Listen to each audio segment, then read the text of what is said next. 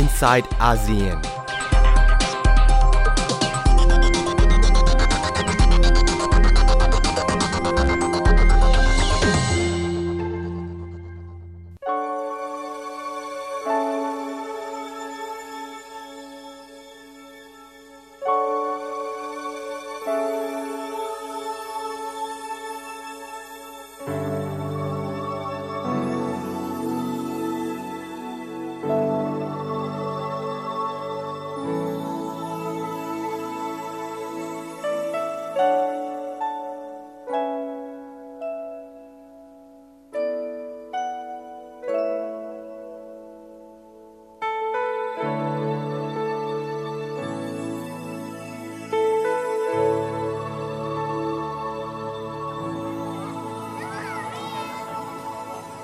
Think about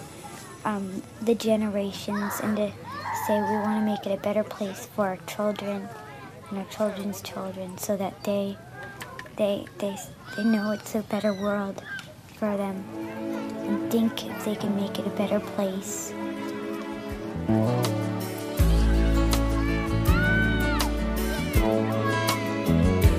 There's a place in your heart and I know that it love and this place be much brighter than tomorrow and if you really try you'll find there's no need to cry in this place you feel there's no hurt or sorrow there are ways to get there if you care enough for the living make a little space Heal the world, make it a better place for you and for me and the entire human race. There are people dying. If you care enough for the living, make a better place for you and for me.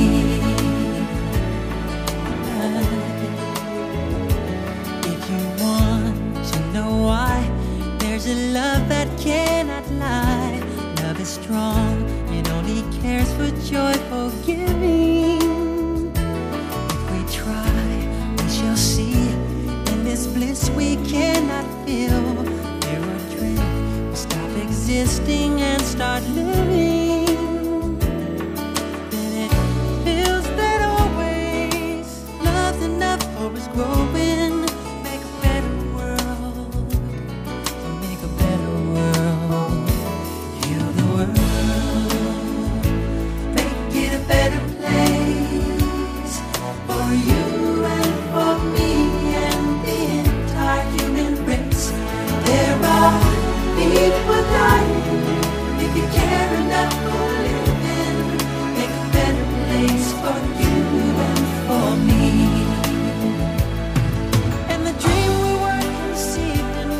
สวัสดีค่ะยินดีต้อนรับคุณผู้ฟังเข้าสู่รายการ Inside อาเซียน ดิฉันชลันธรโยธาสมุทรทำหน้าที่ดำเนินรายการนะคะในช่วงสัปดาห์สองสัปดาห์ที่ผ่านมาเหตุการณ์ที่ทั่วโลกกำลังจับตาก็คงหนีไม่พ้นสถานการณ์ความรุนแรงระหว่างอิสราเอลแล้วก็กลุ่มฮามาสในพื้นที่กาซานะคะที่ยังคงเดินหน้าต่อเนื่องแม้นานาชาติจะมีการออกมาเรียกร้องให้ยุติการใช้ความรุนแรงในพื้นที่ดังกล่าวยี่สิบพฤษภาคมที่ผ่านมามีรายงานผู้เสียชีวิตในพื้นที่กาซาไม่น้อยกว่าสองร้อยสามสิบคนนะคะในจำนวนนี้มีเด็กหกสิบเก้าคนขณะที่ในอิสราเอลมีรายงานผู้เสียชีวิตสิบสองคนจำนวนนี้เป็นชาวต่างชาติสามคนก็คือคนไทยสองคนแล้วก็อินเดียหนึ่งคนเหตุการณ์เสียชีวิตของคนไทยสองคนเกิดขึ้นเมื่อวันที่สิบแปดพฤษภาคมนะคะเป็นช่วงระหว่างการพักของแรงงานในพื้นที่นิคมเกษตรกรรมโอฮาร์ดเป็นพื้นที่ทางตอนใต้ของอิสราเอลเหตุการณ์เกิดขึ้นเมื่อจรวดที่ถูกยิงมาจากฝั่งกาซาโดยกลุ่มฮามาสหลุดการสกัดกั้นของระบบป้องกันโจมตีทางอากาศไอรอนโดมแล้วก็ตกลงบริเวณที่พักของแรงงานส่งผลให้คนไทยสองคนเสียชีวิตและแปดคนได้รับบาดเจ็บสองคนนั้นคือหนึ่งคือนายวีรวัฒน์การันบริรักษ์นะคะอายุสี่สิบสี่ปีภูมิลำเนาจังหวัดเพชรบูรณ์ และนายสิคารินฉง่ำรำอายุยี่สิบสี่ปีภูมิลำเนาจังหวัดบุรีรัมย์ขอแสดงความเสียใจกับครอบครัวผู้เสียชีวิตนะคะหลังเหตุการณ์เกิดขึ้นดิฉันได้มีโอกาสพูดคุยกับคนไทยในพื้นที่ดังกล่าวที่อยู่ในแคมป์ที่เกิดเหตุจรวดยิงมาตกระเบิดนะคะคือคุณพานุวัฒน์จุกจันทร์เป็นผู้เห็นเหตุการณ์แล้วก็อยู่ในบริเวณดังกล่าวพอดีได้เล่าถึงสถานการณ์ณเวลานั้นค่ะวันนั้นเมื่อวานก็คือตอนเช้านี่จะทำงานปกติครับไปทำงานปกติถึงสิบสิบสามบ่ายโมงบ่ายโมงจะเข้าเบรกเข้าเบรกที่บ้านนะครับเข้าเบรกสองชั่วโมงบ่ายโมงถึงบ่ายสามครับเพราะอากาศมันร้อนช่วงที่เข้าเบรกนะฮะช่วงที่เข้าเบรกคือเป็นช่วงที่เกิดเหตุระเบิดลงครับคือระเบิดลูกแรกมาสองลูกแรกมานี่โดนลูกสกัดครับโดนลูกสกัดข้างบนบนฟ้าแต่ว่าลูกที่สองนี่ไอ้ลูกที่สามเนี่ยลงตรงหน้าห้องครัวนะครับห้องครัวตรงหน้าห้องครัวที่จังหวะจังหวะลูกที่หนึ่งที่สองมานี่น่าจะมีจังหวะนั้นก็คือน่าจะมีบางคนนะครับที่กำลังจะเดินออกไปหรือว่าวิ่งออกไปเข้าบังเกอร์ครับก็เลยโดนลูกหลงครับโดนตรงนั้นนะครับสองคนที่ว่าเสียชีวิตไปตรงจุดเกิดเหตุแล้วก็มีผู้บาดเจ็บอีกประมาณตอนนี้ก็จะประมาณแปดคนนะครับน่าจะเป็นแปดคนที่ผู้บาดเจ็บนะครับในพื้นที่นิคมเกษตรกรรมโอฮัตก็จะมีแคมป์คนงานที่เข้าไปทำการเกษตรเนี่ยหลายๆแคมป์นะคะแคมป์ที่ถูกระเบิดลงเนี่ยหลังจากนั้นก็มีการเคลื่อนย้ายคนออกไปแล้วก็ปรับพื้นที่แต่ว่าในบริเวณโดยรอบก็มีแคมป์อีกหลายๆแคมป์ดิฉันได้พูดคุยกับคุณนำพลพรมตื้อนะคะเป็นหนึ่งในคนไทยในพื้นที่นิคมเกษตรกรรมโอฮาร์ดแล้วก็อยู่ในบริเวณใกล้เคียงกับส่วนที่มีการระเบิดแล้วก็เป็นเพื่อนของผู้ที่ได้รับบาดเจ็บแล้วก็ผู้เสียชีวิตนะคะเขาระบุว่าวันนั้นเนี่ยมีระเบิดมาสองลูกลูกหนึ่งตกที่แคมป์แล้วก็มีคนเสียชีวิตอีกลูกหนึ่งตกห่างจากที่พักของเขาไปราวๆหนึ่งร้อยเมตรนะคะแต่ว่าณเวลานั้นในพื้นที่ดังกล่าวไม่มีคนอยู่ทำให้ในแคมป์ของเขาไม่มีคนได้รับบาดเจ็บเขาเล่าเรื่องราววันนั้นให้ฟังค่ะ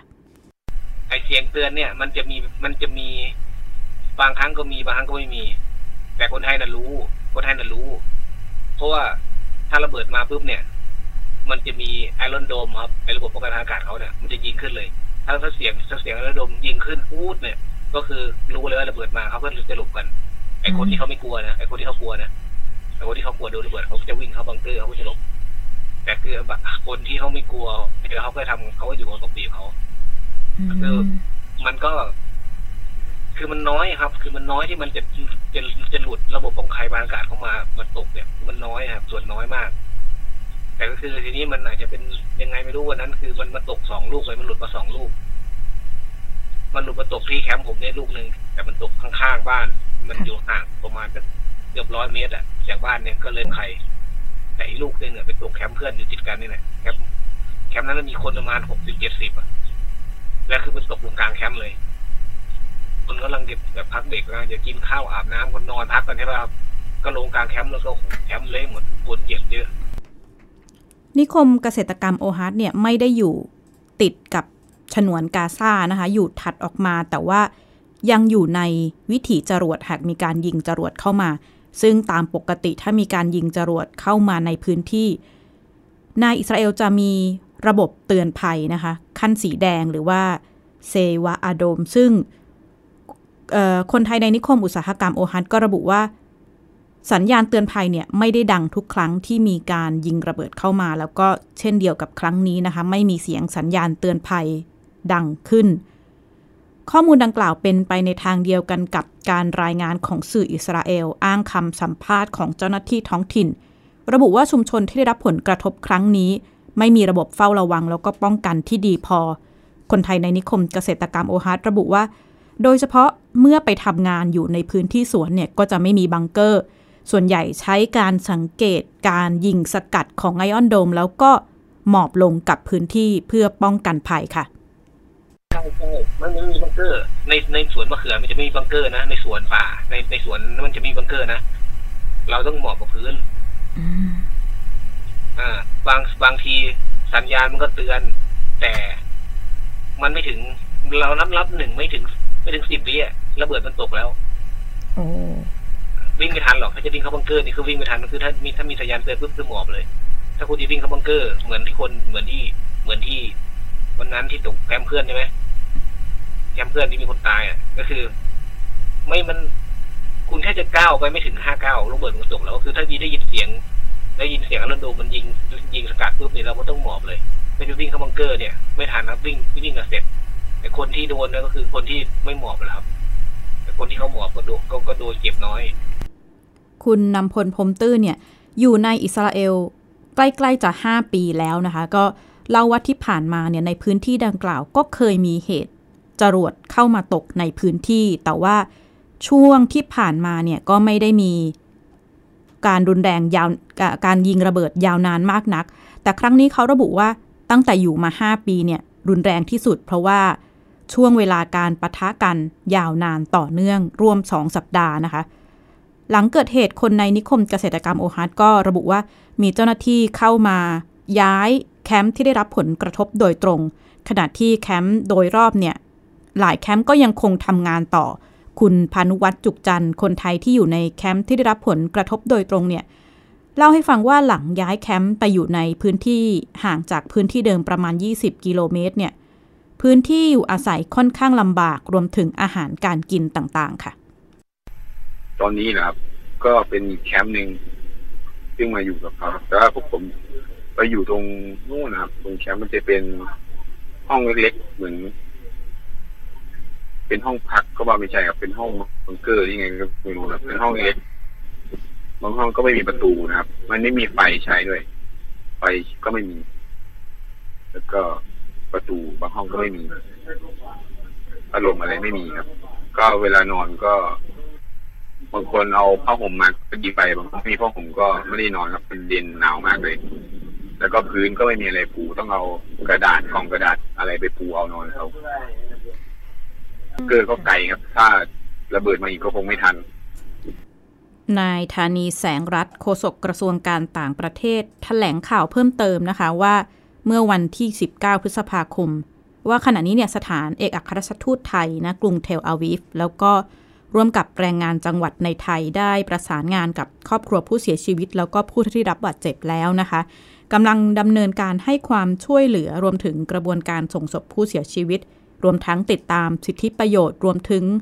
รวมถึงเงินชดเชยต่างๆที่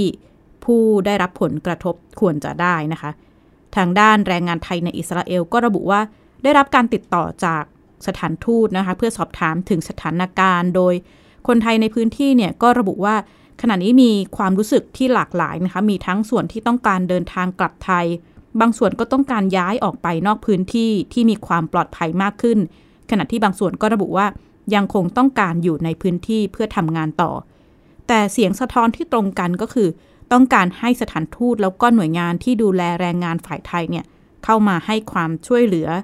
ผู้เสียชีวิตผู้บาดเจ็บครอบครัวรวมถึงแรงงานที่ได้รับผลกระทบค่ะไอ้คนบางคนเขาก็อยากกลับบางคนก็อยากกลับบ้างบางคนก็ไม่อยากกลับอย่างตัวผมเนี่ย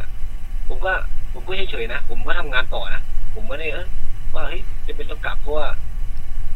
คิดมันคือมันอยู่นานแล้วอ่ะแล้วมันมันแบบเจอแบบเจอชินไปแล้วไงชินไปแล้วไงกับเรื่องพวกนี้ก็คือเพื่อนเราก็โดนปีก่อนก็โดนเพื่อนโดนขามาปีนี้แต่มันมีเพื่อนตายแต่เราก็อยู่กันอยู่กันได้อยู่กันแบบนี้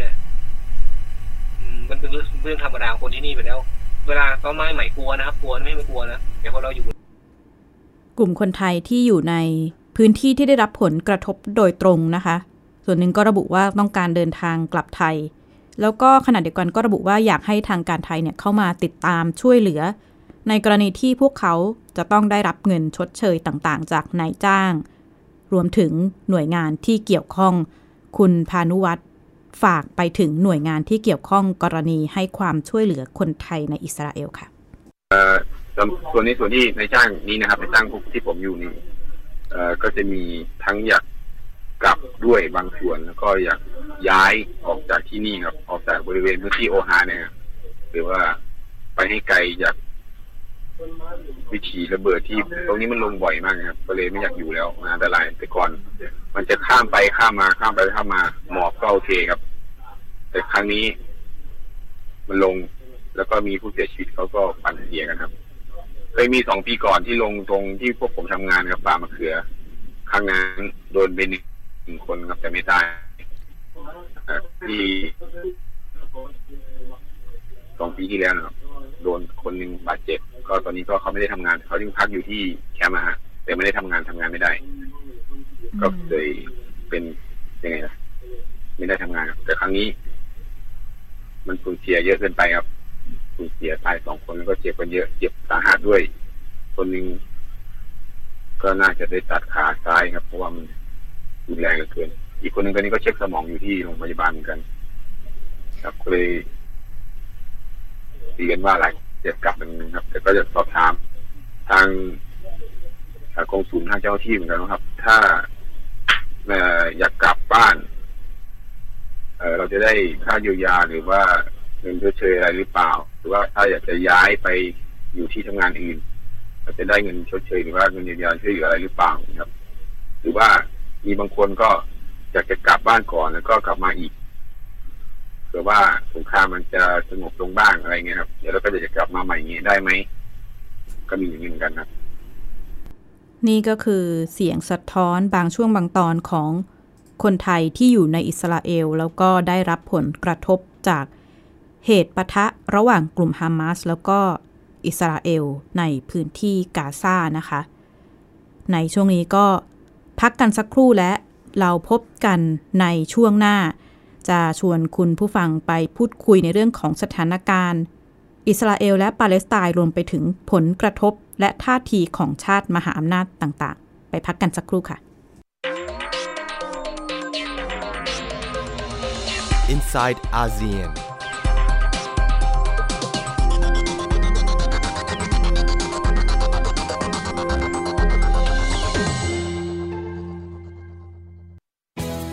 Thai พี บี เอส Digital Radio Infotainment for All สถานีวิทยุดิจิทัลจาก Thai พี บี เอส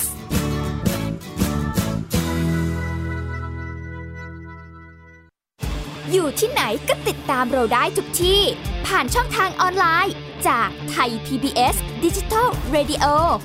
ทั้ง Facebook, Twitter, Instagram และ YouTube Search คำว่าไทย พี บี เอส Radio แล้วกดไลค์หรือ Subscribe แล้วค่อยแชร์กับคอนเทนต์ดีๆที่ไม่อยากให้คุณพลาดอ้อเรามีให้คุณฟังผ่านพอดแคสต์แล้วนะแค่ฟังความคิดก็ดังขึ้นเต็มอิ่มทั้งความรู้และความสนุกกับไทย พี บี เอส Podcast อาหารเนี่ยมันจะมีสัญญะทางการเมืองเนี่ยซ่อนอยู่มีเจ้าหญิงแสนสวยพระองค์หนึ่งถูกสาปให้เป็นโรคซึมเศร้าคำนี้มันมีความหมายมากคำว่า Winter of something เนี่ยฤดูหนาวของอะไรก็ตามเนี่ยมันจะมีเหตุการณ์ในประวัติศาสตร์ที่มันจะถูกใช้คำว่า Winter เนี่ยตลอดเวลาทางการจีนออกมาเปิดเผยนะคะว่าประชาชนที่เป็นผู้ใหญ่ประมาณครึ่งหนึ่งของทั้งประเทศมีน้ำหนักเกินแล้วก็เป็นโรคอ้วนตอบโจทย์ทุกไลฟ์สไตล์ตั้งแต่มีโควิดเนี่ย Apple สร้างสรรค์ฟีเจอร์เพื่อให้มันสอดคล้องกับโควิดเลยผมจะนำมาเล่าใน อี พี นี้เนี่ยคือเกี่ยวกับค่ายกักกันอัลชวิกในประเทศโปแลนด์ฟังได้ทุกที่ทุกเวลาทุกช่องทางค้นหาคำว่าไทย พี บี เอส Podcast หรือที่เว็บไซต์ ดับเบิลยู ดับเบิลยู ดับเบิลยู ดอท ไทย พี บี เอส พอดแคสต์ ดอท คอม รายการศัลยกรรมความสุขเป็นรายการที่จะทำให้เราเนี่ยมีชีวิตที่มีคุณค่าและมีความสุขมากขึ้นผู้ฟังจะได้ทราบวิธีหรือว่าได้ฟังเรื่องเล่าที่จะทำให้เรามีความทุกข์น้อยลงมีความสุขมากขึ้นมีชีวิตที่มีคุณค่าแล้วก็มีพลังฟังเรื่องเล่าจากประสบการณ์จริงที่จะช่วยให้เรามองมุมกลับปรับมุมคิดกับรายการศัลยกรรมความสุข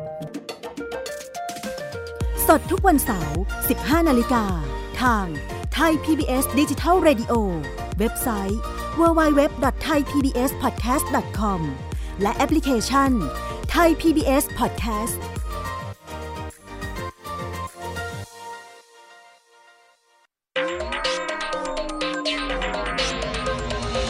Inside อาเซียน ตอนรับคุณผู้ฟังเข้า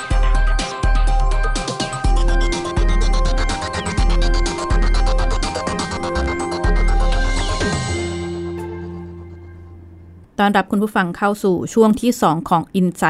ยน นะคะดิฉันชลันทร โยธาสมุทรทำหน้าที่ดำเนินรายการในช่วงต้นได้ชวนคุณผู้ฟังพูดคุยในเรื่องผลกระทบที่เกิดขึ้นกับคนไทยที่อยู่ในอิสราเอลกรณีสถานการณ์การปะทะกันระหว่างอิสราเอลกับกองกำลังฮามาส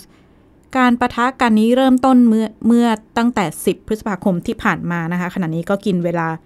รวมๆจะสองอาทิตย์แล้วแต่สถานการณ์ดูจะรุนแรงขึ้นเรื่อยๆนะคะมีรายงานว่าตั้งแต่สิบพฤษภาคมเนี่ยกองกำลังฮามาสยิงจรวดเข้าไปในอิสราเอลราวๆ สี่พัน ลูกแล้วนะคะขณะที่กองทัพอิสราเอลเองก็ใช้การโจมตีทางอากาศไปยังพื้นที่กาซามากกว่า หนึ่งพันสี่ร้อยห้าสิบ ครั้งการโจมตีไปมาส่งผลให้มีผู้เสียชีวิตในกาซาไม่น้อยกว่าสองร้อยสามสิบคนแล้วก็ในอิสราเอลสิบสองคนนะคะขณะที่ทำเนียบขาวเปิดเผยว่าโจไบเดนประธานาธิบดีของสหรัฐเนี่ยได้ทำการหารือทางโทรศัพท์กับเบนจามิน เนทันยาฮูนายกรัฐมนตรีอิสราเอลซึ่งเป็นการหารือครั้งที่สี่นะคะว่าขอให้อิสราเอลลดการเผชิญหน้าอย่างมีนัยสำคัญแล้วก็เป็นช่องทางไปสู่การหยุดยิงมีรายงานอ้างจากแหล่งข่าวของกองทัพอิสราเอลออกมาระบุว่าอิสราเอลกำลังประเมินว่าการโจมตีทั้งหมดที่ผ่านมาสามารถลดทอนศักยภาพของกลุ่มฮามาสได้หรือไม่แล้วก็อิสราเอลจะจะไม่ยอมปล่อยให้กลุ่มฮามาสโจมตีแต่เพียงฝ่ายเดียวนี่คือท่าทีของอิสราเอลอีกด้านบทบาทของชาติมหาอำนาจต่างๆกำลังถูกจับตาในสถานการณ์ความขัดแย้งระหว่างกองทัพอิสราเอลแล้วก็กองกำลังฮามาสนะคะคุณพงษ์ทัศน์สุขพงศ์ประเมินสถานการณ์บทบาทของสหรัฐในความขัดแย้งครั้งนี้ค่ะสิ่งที่น่าสนใจก็คือจุดยืนของสหรัฐที่ค่อนข้างเอ็นเอียงในครั้งนี้เนี่ยน่าจะส่งผลกระทบต่อสันติภาพของภูมิภาคตะวันออกกลางในระยะยาวด้วยนะครับคุณผู้ชมครับท่าทีของสหรัฐต่อปัญหาความขัดแย้งระหว่างอิสราเอลกับปาเลสไตน์ระลอกใหม่กำลังถูกตั้งคำถามมากขึ้นเรื่อยๆนะครับแม้ว่าก่อนหน้านี้ประธานาธิบดีโจไบเดนจะพยายามเรียกร้องให้คู่ขัดแย้งทั้งสองฝ่ายเนี่ยยุติการใช้ความรุนแรงโดยเร็วแต่ถ้าเรามาดูในทางปฏิบัติการกระทำหลายอย่างของสหรัฐสวนทางกับข้อเรียกร้องชนิดพลิกหน้ามือเป็นหลังมือครับให้คุณผู้ชมดูตัวอย่างแรกก่อนก็คือการขัดขวางการออกแถลงการประนามอิสราเอลบนเวทีองค์การสหประชาชาตินะครับนี่เป็นตัวอย่างที่ชัดเจนท่าทีแบบนี้เนี่ยยิ่งตอกย้ำให้เห็นถึงความใกล้ชิดสนิทสนมความสัมพันธ์อันแนบแน่นระหว่างสหรัฐกับอิสราเอลได้เป็นอย่างดีทีเดียว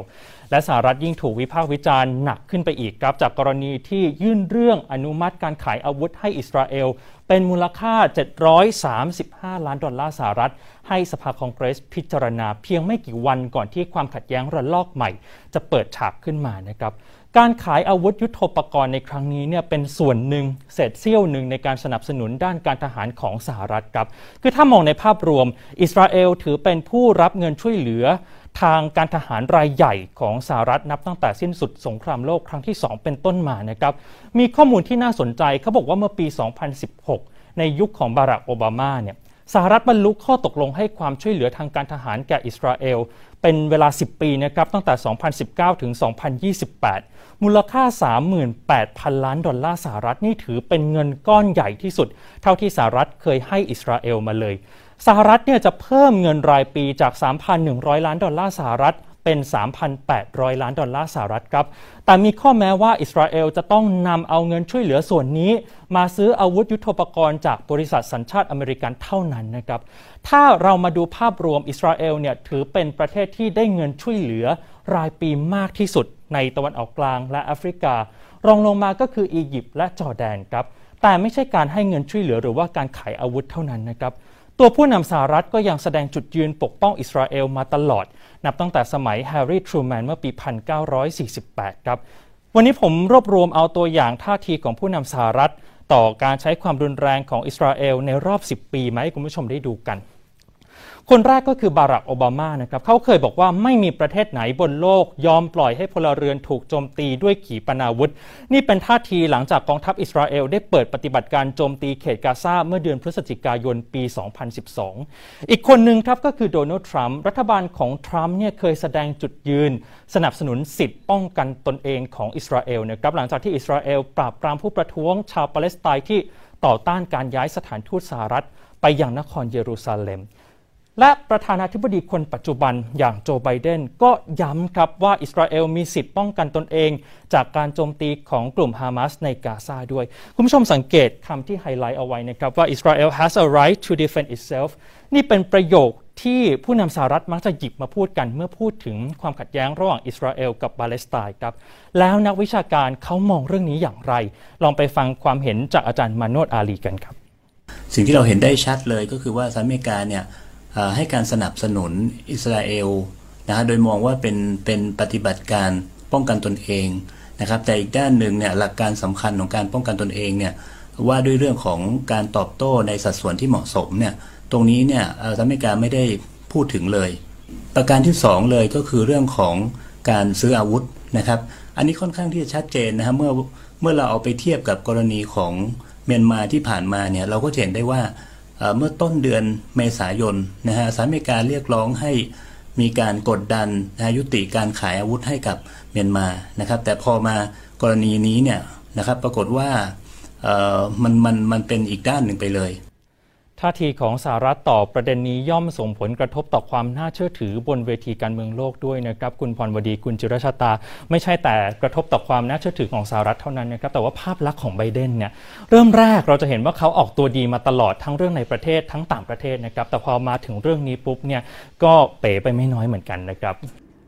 อีกด้านท่าทีของชาติอาหรับครั้งนี้หลายฝ่ายจับตานะคะว่า